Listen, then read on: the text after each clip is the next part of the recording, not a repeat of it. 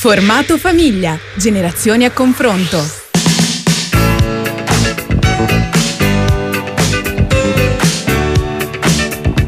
Buongiorno, buongiorno, bentornati all'ascolto di Formato Famiglia. Se la logica e la matematica prendessero il posto della religione e dell'astrologia nelle scuole e in televisione, il mondo diventerebbe gradualmente un luogo più sensato e la vita più degna di essere vissuta. Queste sono le parole di Pier Giorgio Odifreddi, logico, matematico, docente, saggista, che aprono la puntata di quest'oggi. Buongiorno Savino Zaba. Ciao Diana Alessandrini, buongiorno. Allora, ben trovata in diretta a distanza anche oggi su Radio 1. Martedì proviamo a fare con gli ascoltatori i nostri esperti un'operazione che è un po' rivoluzionaria, lo è effettivamente, cioè portare le grandi eh, direttrici del pensiero umano tra le mura di casa, dentro le famiglie, diciamo, ecco, per capire se ci possono aiutare a vivere meglio, a sciogliere i nodi di un vissuto quotidiano, no Diana? È Mamma mia, diverso. un esperimentone Savino. Allora, stiamo quindi entrando nelle famiglie famiglie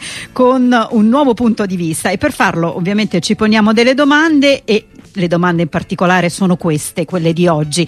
La logica e la matematica insieme alla filosofia, che ruolo hanno nella nostra vita di tutti i giorni? Insomma, quella delle famiglie, quella dei bambini che litigano e dei genitori che strillano, eh, quella vita quotidiana che viviamo tutti quanti tra, tra, una lacrima, una risata e tante, tante corse e, e che ci fa ritrovare grandi o vecchi improvvisamente. Ecco, come ci possono aiutare a sbrogliare alcune alcune matasse. Eh, dici bene Diana, su questa linea ci siamo mossi inventando il cosiddetto corso di filosofia pratica per genitori e figli grazie all'ausilio del filosofo Raffaele Mirelli, ma anche dei nostri ascoltatori. A proposito scriveteci 335 699 2949 perché la filosofia come scienza di vita quotidiana di relazioni e di soluzioni diciamo tra genitori e figli non solo ci piace ma mm, ci apre la mente. È vero Mirelli, buongiorno, eh, ormai in famiglia. Eh?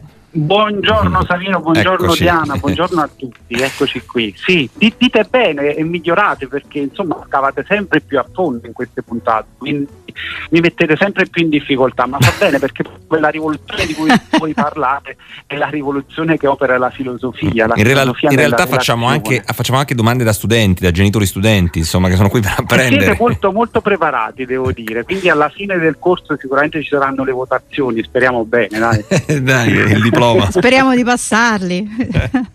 e li passerete sicuramente perché il vostro incipit è importantissimo. Con la filosofia si può rivoluzionare sinceramente anche quello che accade intorno a noi, soprattutto il nucleo familiare. Il nucleo familiare è un nucleo di relazioni e queste relazioni sono, come voi avete introdotto con una bellissima citazione di Per Giorgio Di Freddi, la famiglia è anche una relazione numerica, quindi dobbiamo tener conto di questa relazione numerica e portarci avanti con l'ascolto e quindi con l'attenzione di questi legami, inserendo però quello che è la, diciamo, l'ingrediente stretto, che sarebbe proprio l'amore, il file in greco della filosofia, che dà ovviamente anche da un certo punto di vista i natale alla logica e ovviamente anche alla matematica. Quindi siamo in tema e sicuramente il professore Di Freddi ci darà sicuramente delle istruzioni molto valide. E allora, infatti, noi davvero ci abbiamo preso gusto, insomma, con questo corso di filosofia pratica, appunto, come stava anticipando il nostro Raffaele Mirelli, eh, abbiamo deciso di andare avanti su questa strada, vedere che succede portando la logica e la matematica nelle dinamiche familiari. Eh, e allora, in qualche modo, parafrasando la citazione di apertura della trasmissione, potremmo dire se la logica e la matematica prendessero il posto della religione e dell'astrologia nelle case e nelle famiglie invece che nelle scuole e in televisione. Allora lo chiedo subito a Pier Giorgio Di Freddi se può avere un senso questo tentativo, è troppo impertinente anche per un matematico come lei. Buongiorno, benvenuto. Buongiorno a voi, grazie anche dell'invito, ma in realtà si tratta di, eh, se si può usare un'espressione quasi paradossale, di pi desideri, perché eh, in realtà eh, la logica eh, ha poco a che vedere ormai nella nostra vita, anzi mi sembra che viviamo eh, nella maniera più illogica e più irrazionale possibile. tra l'altro essendo contenti di farlo, basta vedere per esempio l'approccio che abbiamo nei confronti della pandemia, delle misure del mm. governo e così via. Però se posso fare due due precisazioni su ciò che avete già detto. Anzitutto eh, trovo pericoloso forse parlare della filosofia come se ci fosse una filosofia al singolare uh-huh. e dunque eh, automaticamente eh, soddisfacente appunto i requisiti che avete enumerato. In realtà, come sappiamo, eh, la filosofia, per dirla in maniera un po' approssimativa, è divisa perlomeno in due campi contrapposti c'è la cosiddetta filosofia anglosassone, la, eh, chiamata più in generale filosofia analitica, che effettivamente ha come scopo proprio quello di divulgare e analizzare i metodi della logica, della matematica, delle mm-hmm. scienze e così via. Ma poi c'è una filosofia continentale che, come dice il nome, è, è in realtà quella prevalente nel continente uh-huh. europeo, eh, che fa l'esatto contrario.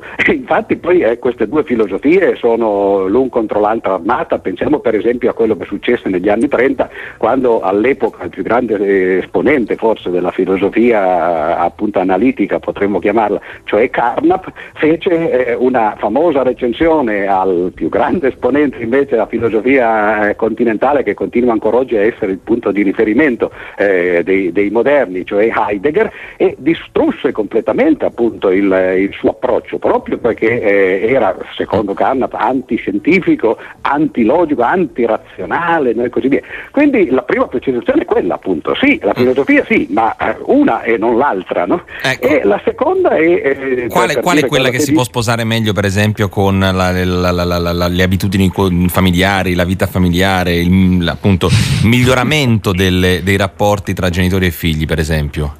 Ma io credo che... Con l'insensatezza eh, della vita ecco, quotidiana. Eh certo, beh, la vita quotidiana dipende come uno la vuole affrontare, se la vuole affrontare appunto con la pancia, diciamo così, no? con, eh, in quel caso lì allora Stinto. sarebbe meglio la filosofia continentale, se la vuole usare, la, la vuole invece affrontare con eh, il cervello, diciamo così, con la razionalità, allora eh, quella analitica, perché sono appunto due approcci che in un certo senso sono contrapposti, anche se poi non bisogna dimenticare che l'uomo ce l'ha tutte e due, cioè sia la pancia, cioè gli istinti, mm-hmm. che eh, in realtà eh, il, la, la, la ragione ragione, oppure se vuole addirittura il cervello ce l'ha tutti e due, mm. perché la divisione degli emisferi del cervello in sinistro e destro in fondo è poi quello, il sinistro è l'emisfero del, del linguaggio, della ragione e così via, il destro è invece quello dell'istinto, dell'istintività, ma fortunatamente i due emisferi, a meno che uno non abbia una malattia, appunto no, che sia la callotomia, eh, in realtà sono collegati fra loro, quindi bisognerebbe metterli insieme, evitare che forse uno dei due prenda sopravvento sull'altro. Allora, professore Di Freddi, eh, io eh, dalla logica eh, la, la, porterei sul terreno della, della matematica perché il suo collega britannico Keith Yates ha scritto un libro dal titolo La matematica è vita perché la matematica è quasi tutto e, e qui ci racconta come la salute, la ricchezza, la giustizia, la felicità umane dipendano da algoritmi, insomma calcoli più o meno riusciti e in sostanza mh, ci dà un kit di sopravvivenza di, di, di, di poche semplici regole matematiche eh, per prendere decisioni più efficaci, evitare errori di valutazione. Insomma, visto il suo approccio critico, lei è d'accordo?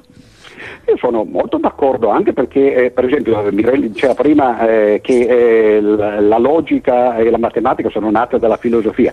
Se posso permettermi, eh, in realtà è il contrario, perché se noi vediamo eh, l'inizio della filosofia occidentale, cioè quella greca, in fondo la teoria di Platone, la teoria delle idee, non era altro che un tentativo di capire quali erano gli oggetti astratti della matematica. Idea vuol dire forma, cioè l'idea era proprio quello, cioè il tentativo di capire che cosa significa triangolo astratto o quadrato astratto. Aristotele, dopo di lui, Plato, dopo di Platone, in realtà nell'organo cerca di capire non più tanto quali sono gli oggetti di cui tratta la matematica, bensì quali sono i metodi che usa, e quindi il metodo del ragionamento, il sillogismo e così via.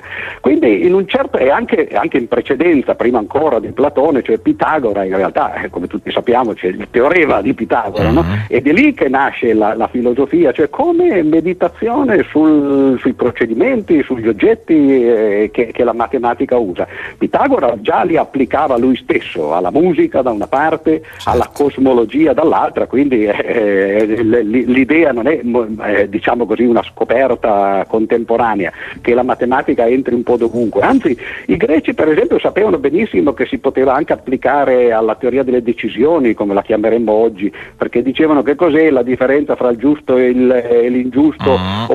Fra il bello e il brutto, se non per esempio il tentativo di trovare la via di mezzo, appunto il giusto mezzo no? e così via, usavano addirittura i termini matematici.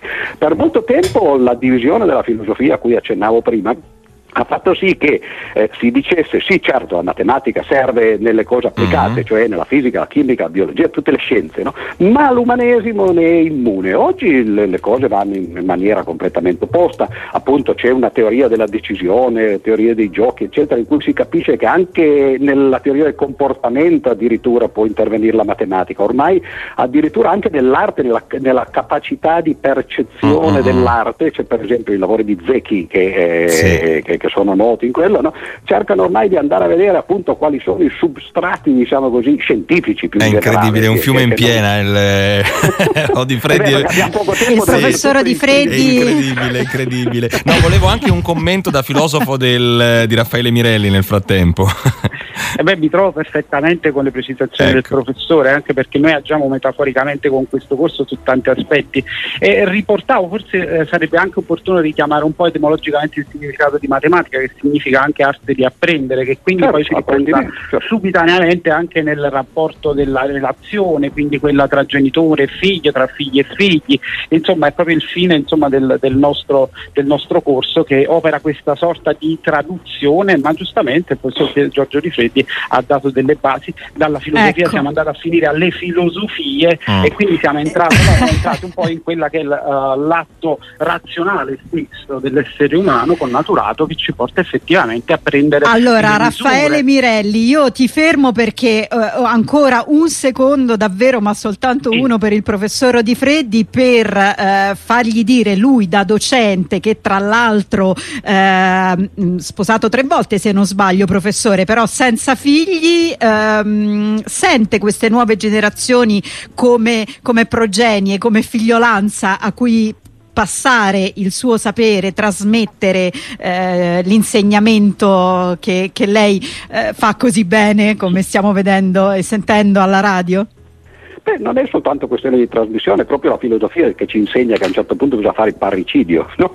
come, come, appunto no, si fece nei confronti di Parmenide. Cioè è giusto che eh, ad un certo punto eh, coloro che hanno già vissuto e eh, naturalmente imparato anche a vivere lasciano, passino la torcia, come si potrebbe dire, alle generazioni più giovani. Naturalmente eh, ci dovrebbe essere come sempre no? appunto anche l'altro aspetto, cioè che poiché qualcuno magari ha già vissuto, ha già fatto le sue esperienze e spesso la fatte pagando di persona perché eh, quando si impara spesso eh, si deve appunto pagare un prezzo, magari anche stare a sentire. Non è necessariamente positivo il fatto che qualcuno sia mm-hmm. giovane, come ad esempio pensava Renzi, che bastava che uno fosse giovane, certo. magari anche donna, allora poi era, andava benissimo in qualunque posto del mm-hmm. governo. Insomma, non è automatico, però certamente cioè, bisogna certo. aprire le porte ai giovani anche perché poi appunto il rischio è quell'altro, quello del parricidio, che se uno non gliele apre poi se le esatto, aprono giustamente esatto. da soli.